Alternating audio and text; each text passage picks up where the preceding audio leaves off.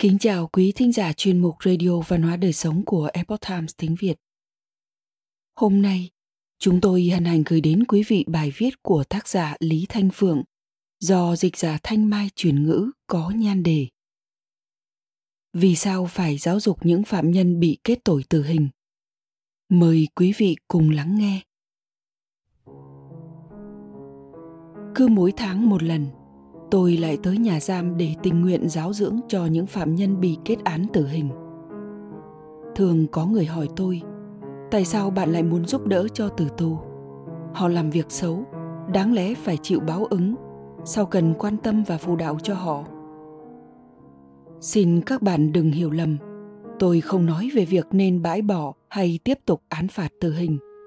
Cũng không có ý bàn luận về chủ đề này trong bối cảnh họ là đối tượng sắp lãnh án tử hình, tôi muốn chia sẻ lý do tại sao cần phù đạo cho họ.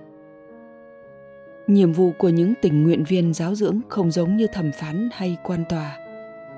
Vai trò của thẩm phán là đưa ra phán quyết, còn tình nguyện viên chúng tôi lại có nhiệm vụ là giáo dục. Vậy chính xác cần chia sẻ điều gì với tử tù?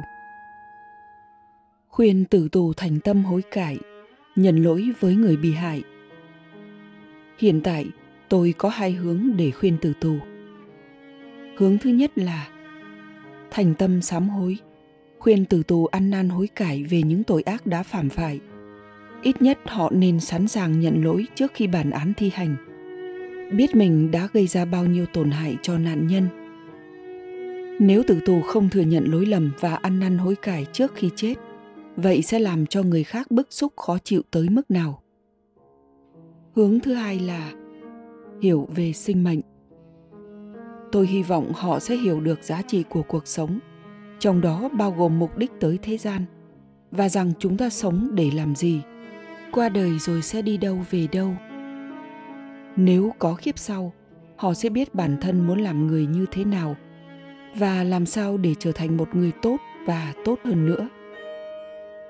Đọc đến đây, có lẽ một số độc giả sẽ phản đối vì cho rằng họ vì phạm tội sát nhân, vì tước đoạt mạng sống của người khác nên đương nhiên phải gánh chịu mọi giày vò khổ sở. Đã phạm tội giết người là không đáng có kiếp sau, không đáng trở thành một người tốt.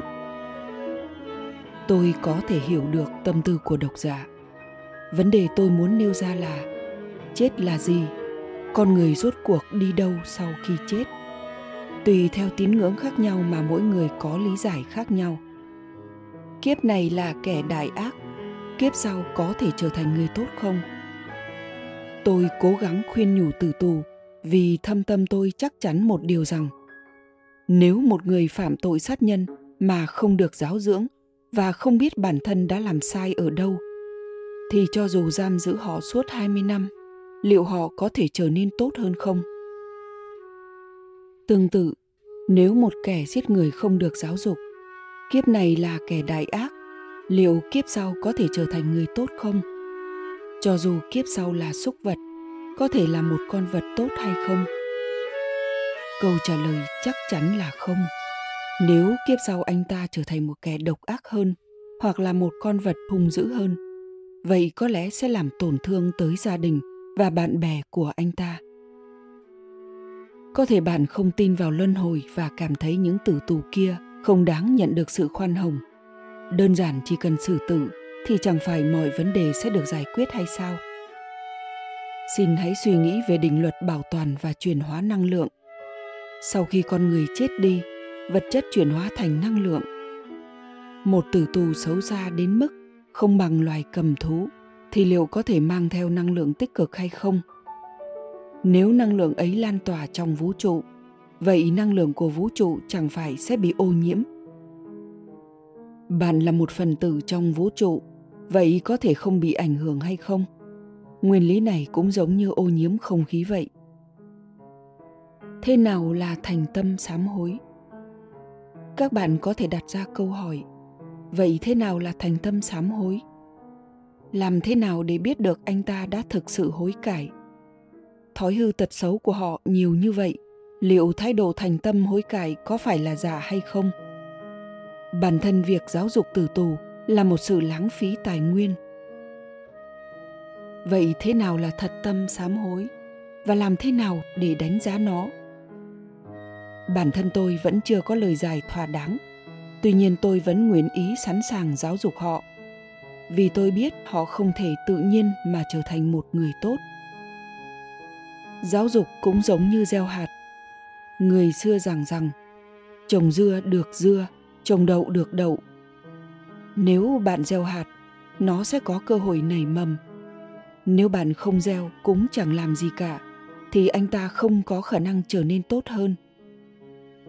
Bạn để họ rời khỏi thế gian với hận thù và những thói hư tật xấu đối với bản thân anh ta và với cộng đồng đều không có gì tốt đẹp những tử tù kia đáng ghét như vậy, tại sao cần quan tâm và khuyên bảo?